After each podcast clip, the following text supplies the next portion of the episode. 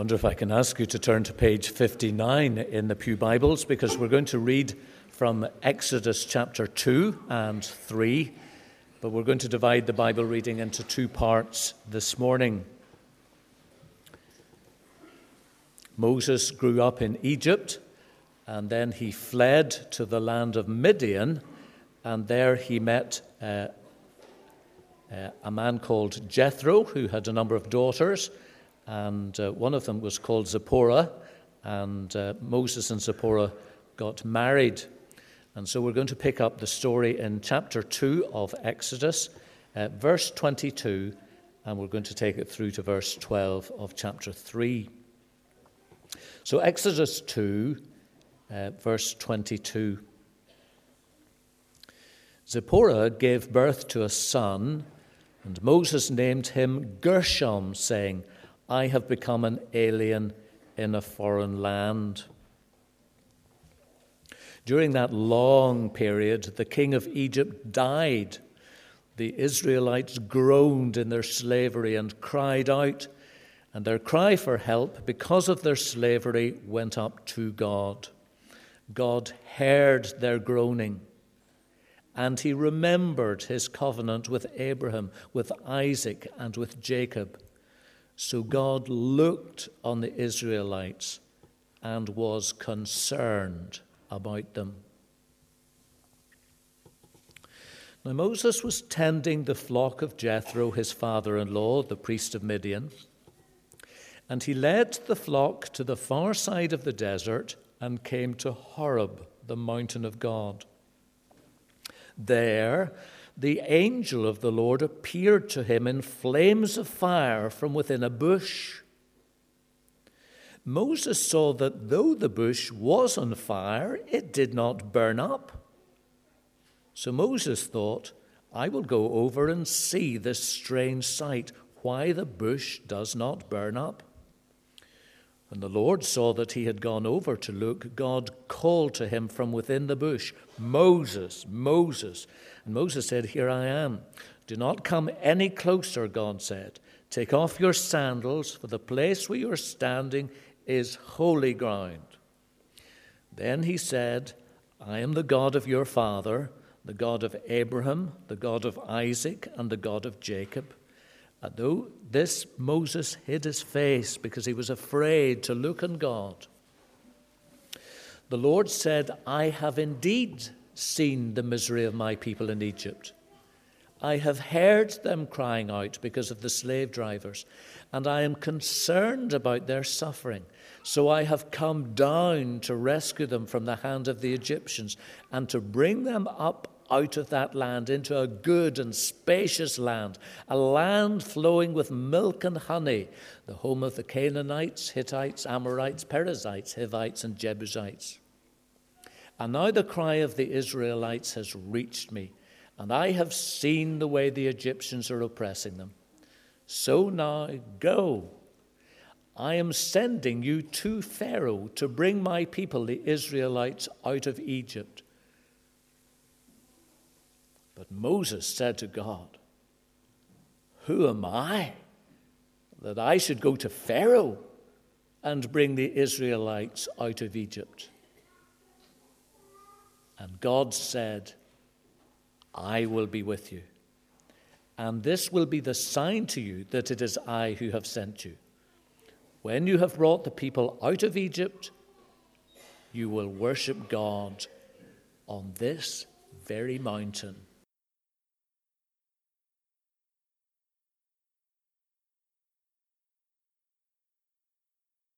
Well, we're going to continue reading in Exodus chapter 3 now. So if you've got your Bibles, please turn back to um, page 60 in the Pew Bibles.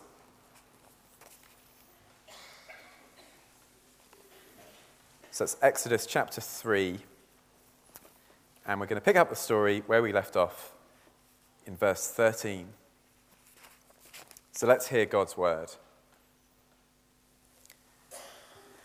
Moses said to God, Suppose I go to the Israelites and say to them, The God of your fathers has sent me to you, and they ask me, What is his name? Then what should I tell them? God said to Moses, I am who I am. This is what you are to say to the Israelites I am has sent me to you.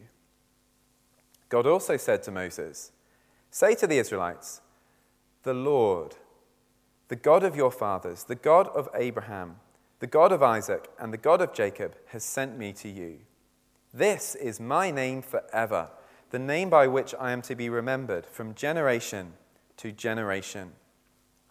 Go, assemble the elders of Israel, and say to them, The Lord, the God of your fathers, the God of Abraham, Isaac, and Jacob, appeared to me and said, I have watched over you and have seen what has been done to you in Egypt.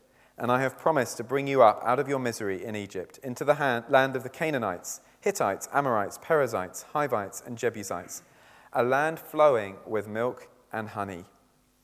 The elders of Israel will listen to you. Then you and the elders are to go to the king of Egypt and say to him, The Lord, the God of the Hebrews, has met with us. Let us take a three day journey into the desert to offer sacrifices to the Lord our God. But I know that the king of Egypt will not let you go unless a mighty hand compels him. So I will stretch out my hand and strike the Egyptians with all the wonders that I will perform among them. After that, he will let you go and I'll make the Egyptians favorably disposed towards this people, so that when you leave, you will not go empty handed. Every woman is to ask her neighbor, and any woman living in her house, for articles of silver and gold, and for clothing, which you will put on your sons and daughters.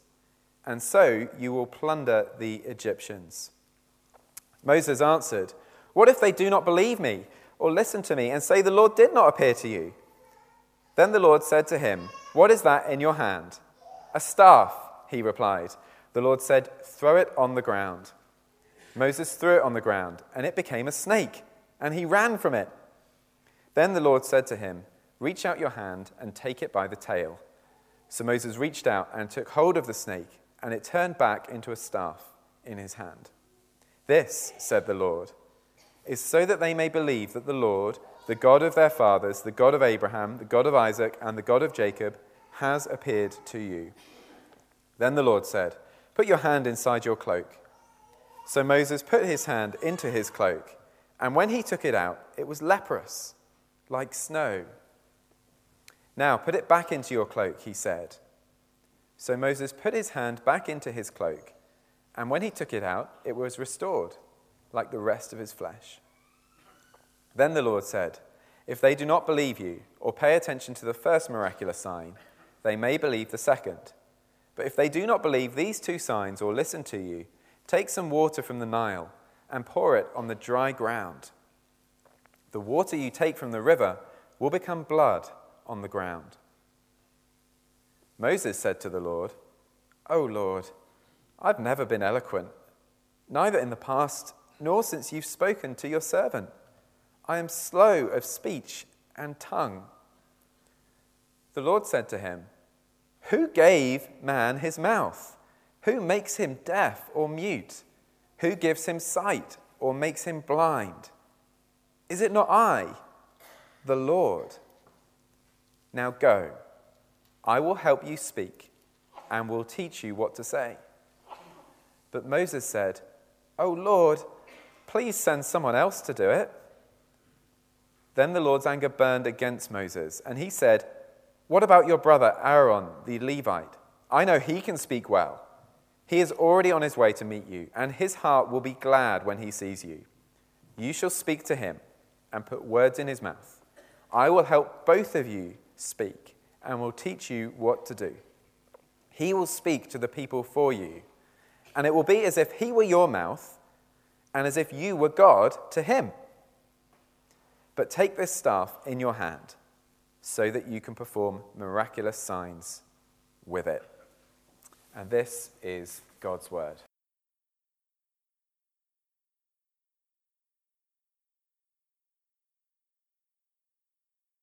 Well, good morning, everyone. And if you've uh, joined us over the last few weeks, you are particularly welcome as we carry on in this series looking at the book of Exodus. Shall we pray as we come to God's word? Our Father, we thank you for the sight and the voice that Moses saw and heard in the desert. And Father, we thank you that you are here with us today. And so, Father, we pray with confidence, asking that you would come to cleanse and to heal and to minister your grace. Please give us hearts ready to receive from you as we hear from you. We pray in Jesus' name. Amen. Well, it probably feels like a long time ago since we were with the Israelites in Egypt. For anyone who wasn't with us, a few weeks ago, we heard how the people of God were groaning under their forced labor uh, in the land of Egypt under the wicked Pharaoh, the king of Egypt.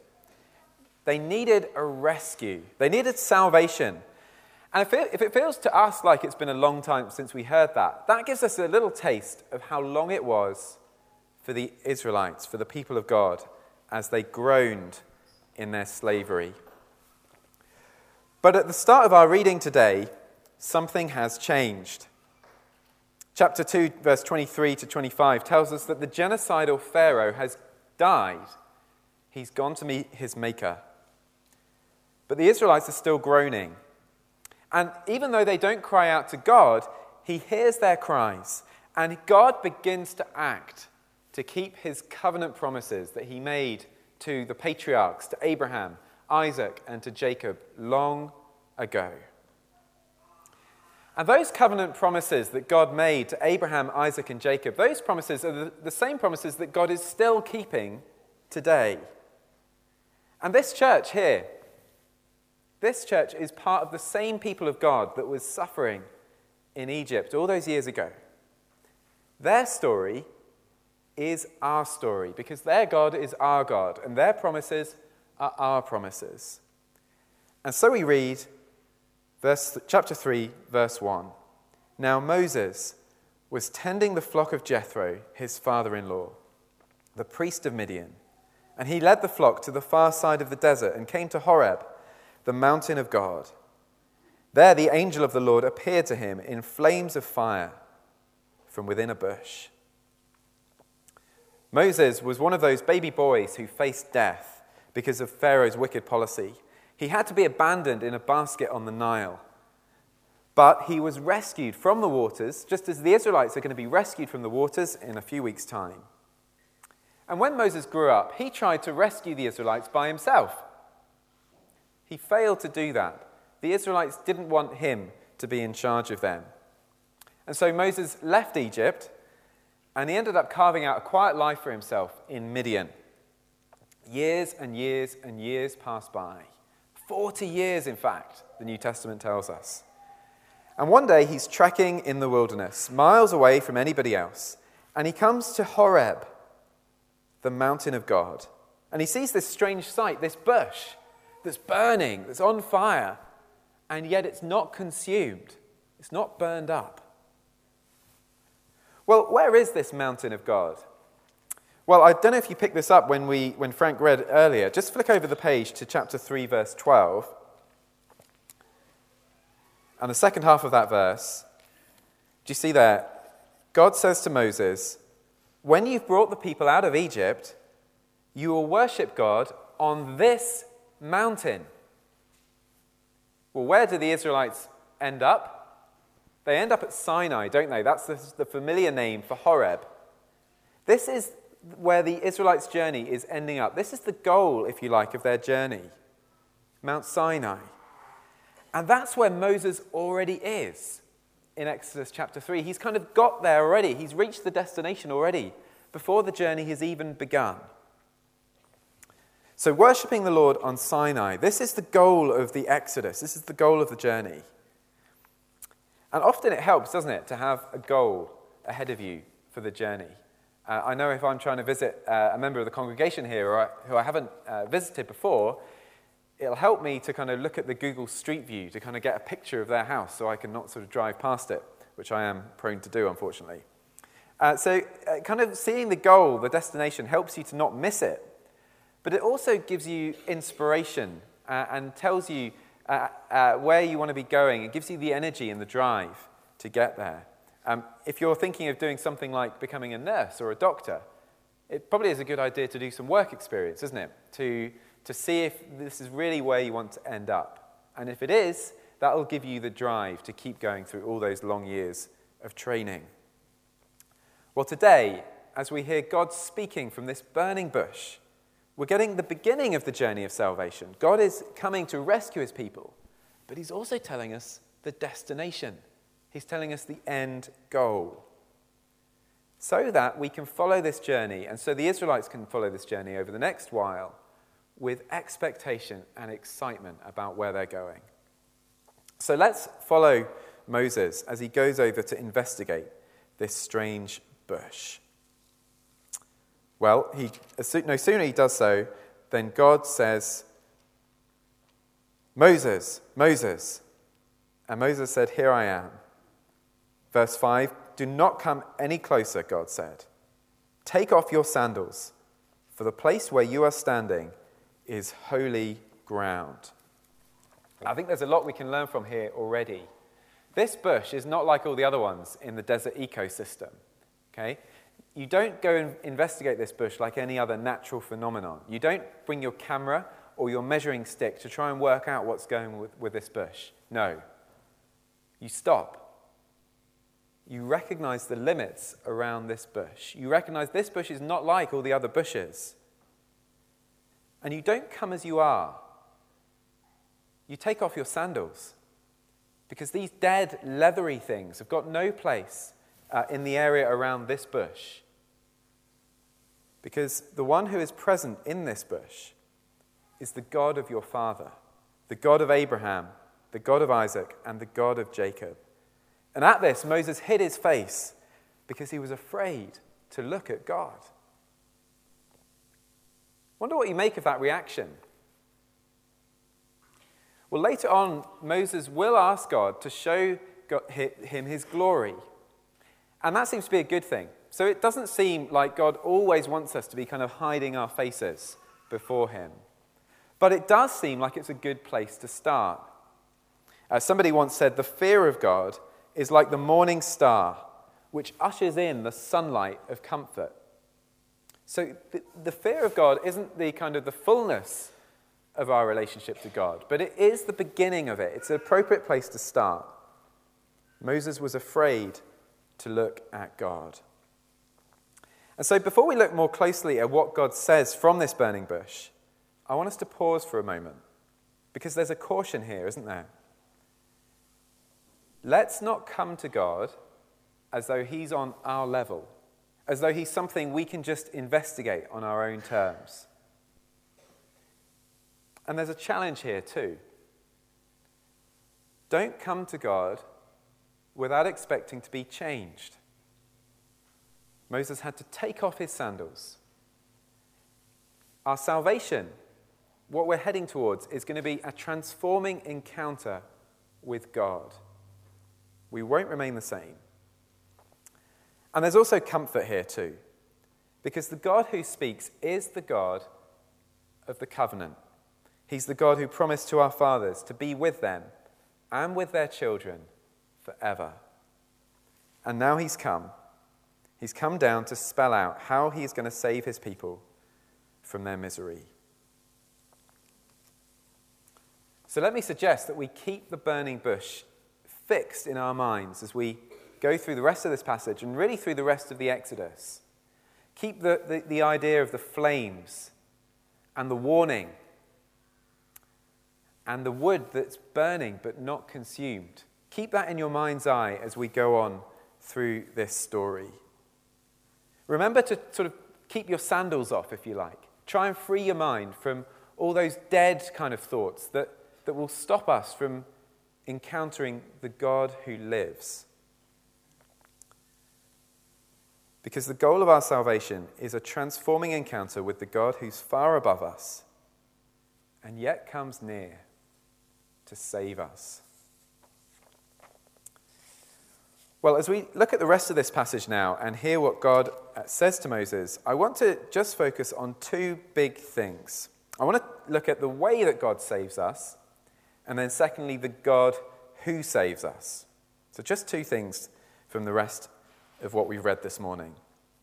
So, let's carry on over the page in verse 7. The Lord said, I have indeed seen the misery of my people in Egypt.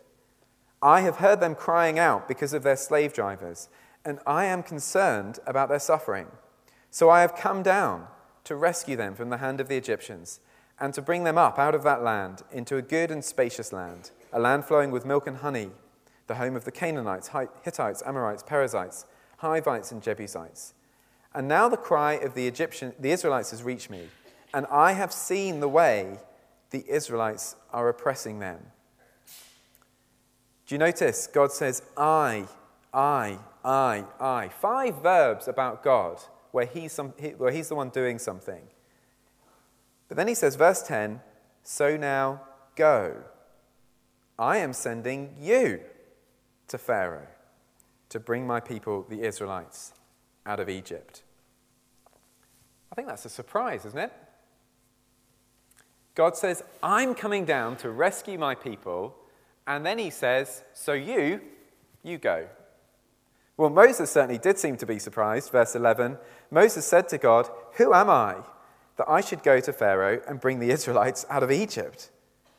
And God said, I will be with you. So Moses doesn't answer this question about who God is, about who Moses is. He doesn't talk about Moses' attitude he doesn't kind of go through Moses' spiritual gift list to sort of pep him up and see if he's really fitted for this task. No. God says, I will be with you. Should be enough for him, shouldn't it? And this is the first big thing then that I want us to see. This is the way that God is going to save his people. As God works through a man. In the Exodus, salvation happens as God and a human being work side by side. Now, Moses, in the rest of the passage that we read, continues to protest. Five times in totals, he says, But God. And each time, God says, No. Now, we're not going to look at these, all of these this morning, but the general pattern is pretty obvious. Every time Moses protests, God points to himself and he talks about what he's going to do and what he's going to provide for Moses. And the most obvious example are the miraculous signs that God is going to do in Egypt. Have a look at verse 19. God says to Moses, I know that the king of Egypt will not let you go unless a mighty hand compels him. So I will stretch out my hand and strike the Egyptians with all the wonders I will perform among them. After that, he will let you go.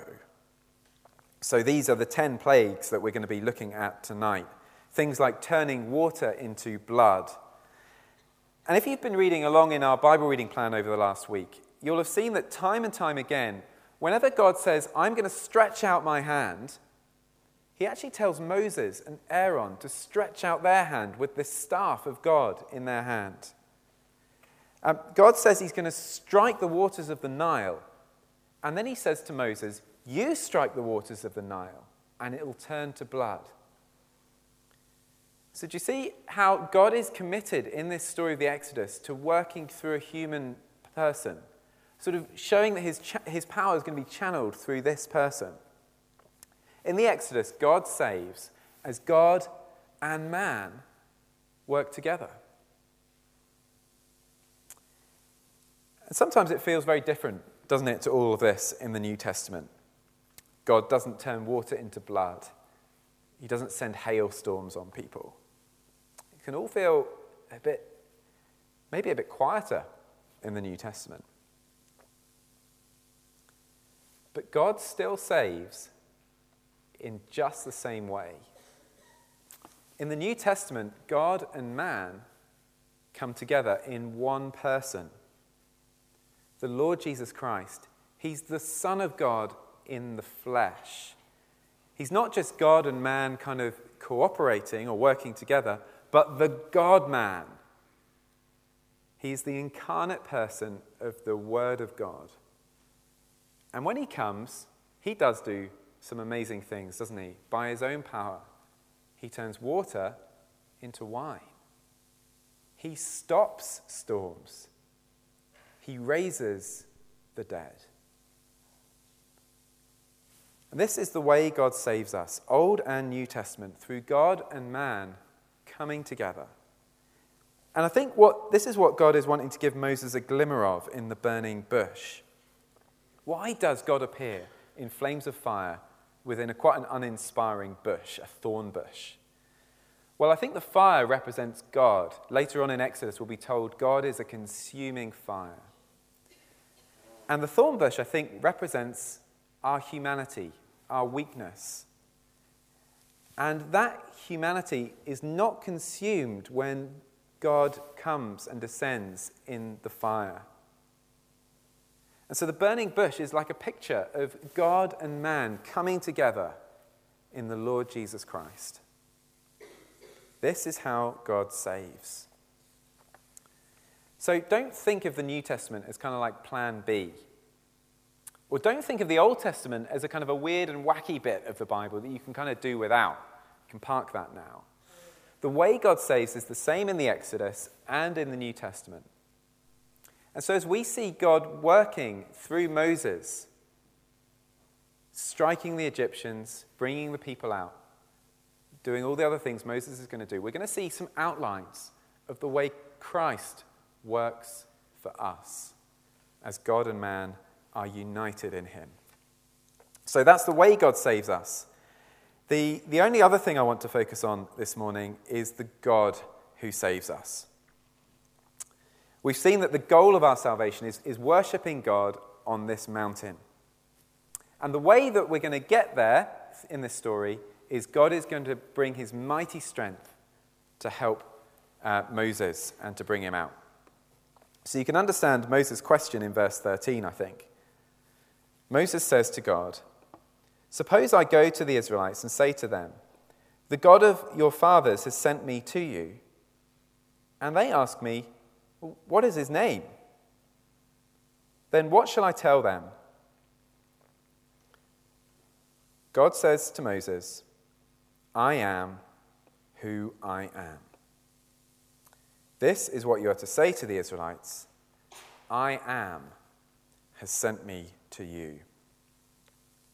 So, this is the God who saves us. Now, notice here, Moses doesn't just ask, kind of, who are you? He says, what is your name? What? And in the Bible, that's, that's how names can work. They're not just like random labels that you stick on things. In the Bible, names often tell us something about what a thing is. They tell us its nature, if you like. And that's what God is giving Moses here. He's giving us a way of describing what kind of a thing God is. What are you, God? Moses is saying. Now, it's worth pointing out as we look at what God says that the, the words are quite flexible. Uh, so you can see your footnote B there. You could also translate this I will be what I will be, or I will be who I will be. Or you can say, I am what I am. So you can't make too much of the, the, the, present tense or the future tense. You can't make too much of the what or the who. And so it's sort of tempting, isn't it, for us to think, well, this is all a bit murky, but not really sure what to make of this. Let's just move on. But we can't do that. Because this name is hugely important. You see, God goes on to say, uh, to, verse 15, say to the Israelites, the Lord, the God of your fathers, has sent me to you. This is my name forever, the name by which I am to be remembered from generation to generation. And if you look in your footnote C, the Hebrew for Lord in capital letters sounds like and may be derived from the Hebrew for I am. So these names are linked. And this name, the Lord, comes up 6,000 times in our Bibles. We're not going to be able to move away from this name. God wants to burn something onto our minds as we hear this this morning that we can take away into all of our Bible reading, into all of our knowledge of God. So it's worth taking the time this morning to try and understand a little bit, as much as we can, the answer God gives. What kind of God are you, Lord? Well, some people think that God is, is simply refusing to name himself here. It's as if he sort of says to Moses, I am who I am, and I'm not telling you. Uh, other people think God is sort of delaying naming himself. He's sort of saying, Look, I can't tell you now, but I, when, you, when you see everything I'm going to do, then you'll know who I am. So I will be what I will be when you see the things I do. But neither of those things really give Moses much help, do they? When he goes back to the Egyptians, he, he's meant to say, to, uh, to the Israelites, sorry, he's meant to say, I am has sent me to you. It looks like God does actually want to help Moses. He doesn't just want to kind of give him a placeholder. Uh, Moses isn't meant to go to the Israelites and just sort of say, Oh, I don't know. I don't know who he is, or we'll find out. It seems more like God is saying to Moses, This one, the I am, he has sent me to you. So I don't think God's simply refusing to tell us what his name is here. But I think he is refusing to name himself by anything else. God is not saying, I am a bit like a giraffe. No, he's saying, I am what I am. There's a kind of a circle here, isn't there? I am what I am, what I am. Now, other people, last option, other people think that the circle is kind of God talking about his, his faithfulness to his promises. I will always be what I promised to be. I was the God of your fathers. I'm your God today. I will be the God of your future as well. And again, I think there's truth in that. God is promising to be utterly consistent. There's going to be no change in God at all. What He is, He will always be. Whatever I am, I am, He says. But the whole point of this name does seem to be that it's a kind of a circle. God is not here promising to be with us so much as making it as clear as possible that He doesn't need us. He's totally independent of us. I am what I am, says the Lord. Are you with me so far? This name is pointing to God's utterly unique existence. I am who I am. Now, normally, if we want to say what something is, we can kind of give it a definition. So we can say, Susie is a sheep. We can say, Rebecca is a rabbit. But we can't do that to God. We cannot define him. This name is about the closest thing you'll get, and it still sort of says no. We can't use any of our categories to put God into any sort of a box. The best we can do is actually almost to stop short. Instead of saying God is this, or God is this, or God is this, we're better to just say God is. God is. Say to the Israelites, I am has sent me to you. And this is what those, those four letters, YHWH, which we have in our English translations normally as the Lord in capitals, that's what this name is, is meaning. Uh, by the way, we, we're following the practice of Jesus and the apostles when we, when we call, when we use, when we refer to this name as the Lord. So I'm happy enough uh, to just go with that and say the Lord. But what does it mean? Well, according to our Old Testament lecturer in college, uh, who's just written the new kind of standard commentary on Exodus, he says this name, uh, YHWH, the Lord, most likely means He is.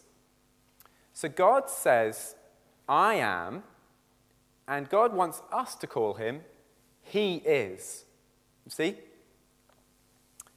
So whenever we see this name, the Lord, in capitals in our Bibles, we're meant to think back to this moment to the burning bush. And God's saying to us, I am who I am. And we're meant to say, Yes, Lord, you're the one who is. And that's been the consensus of Jewish and Christian readers of this name for over 2,000 years. This name means that God is, independent of anything else. Now, when we say that God simply is, well, when we say that something, when we say that anything else simply is, we're, we're normally saying something quite boring, aren't we? You know, lots of things exist. Uh, you can exist and be an amoeba. You can be very limited and still exist. But when we're saying that God is, we're, we're really saying that actually, if we say any more about God than that He simply is, we'll actually limit Him in some way by using some kind of created category to define Him. God's existence is the fullness of life, the totally inexhaustible fountain of everything good. So, even if we could add up every good thing in this universe, everything that is in our world, we still would not even get anywhere close to talking about all that God is.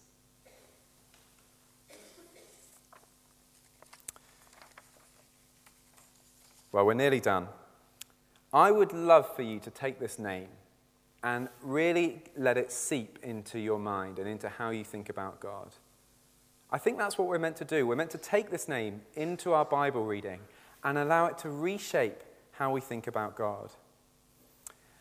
I think if I could summarize how I think this name is working, what we're meant to do with it, if you think of our thoughts about God as kind of like an, a hot air balloon, they're, they're always prone to drifting down. We're always prone to making God like us. Calvin says very helpfully that our hearts are a factory of idols. We are always prone to remaking God in our image when we think about him. And this name is like the burner in a hot air balloon. Okay? I am what I am. Every time you think about God and you start bringing him down to your level, which you have to do if you're going to think about God, at the same time, you need to flick on the burner. I am what I am. And allow your thoughts about God to kind of rise back up again to, to something towards all that God is.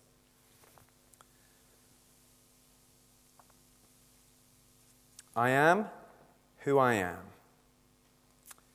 Unique, independent, inexhaustibly full life itself.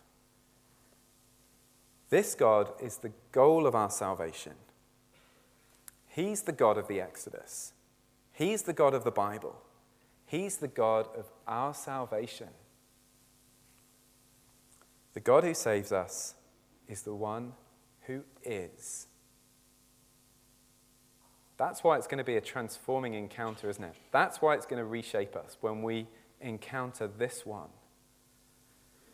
And this is the God, brothers and sisters, who comes down, this fiery, living one, to bring us up to Him so we can worship Him glorify Him, and enjoy Him forever. And so, through Him and with Him, be praise and authority to the Father with the Holy Spirit forever and ever. Amen. Let's pray.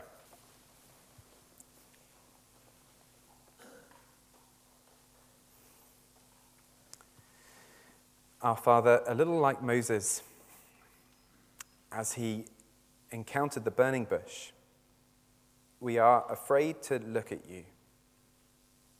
For, Lord, we know that you are far beyond even our best thoughts about you. And so, Father, we thank you very much for your grace. We thank you that you came down, this, the, your own Son taking on our weak and frail humanity in order to bring us up to you, to reshape our thinking, to bring us out of darkness into your wonderful light. And so, Lord, thank you for the chance we've had this morning to consider you. And Father, we pray that you would teach us more of you day by day, week by week. And especially as we consider you as we go through this story of salvation in the Exodus, we pray that you would show us more of who you are, the one who is. We pray that all in the name of your precious Son, our Lord Jesus. Amen.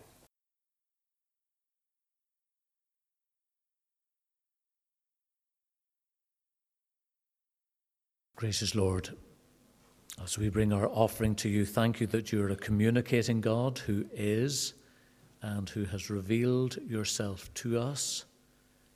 And in all our contexts of joy and in sorrow, come in order to rescue us.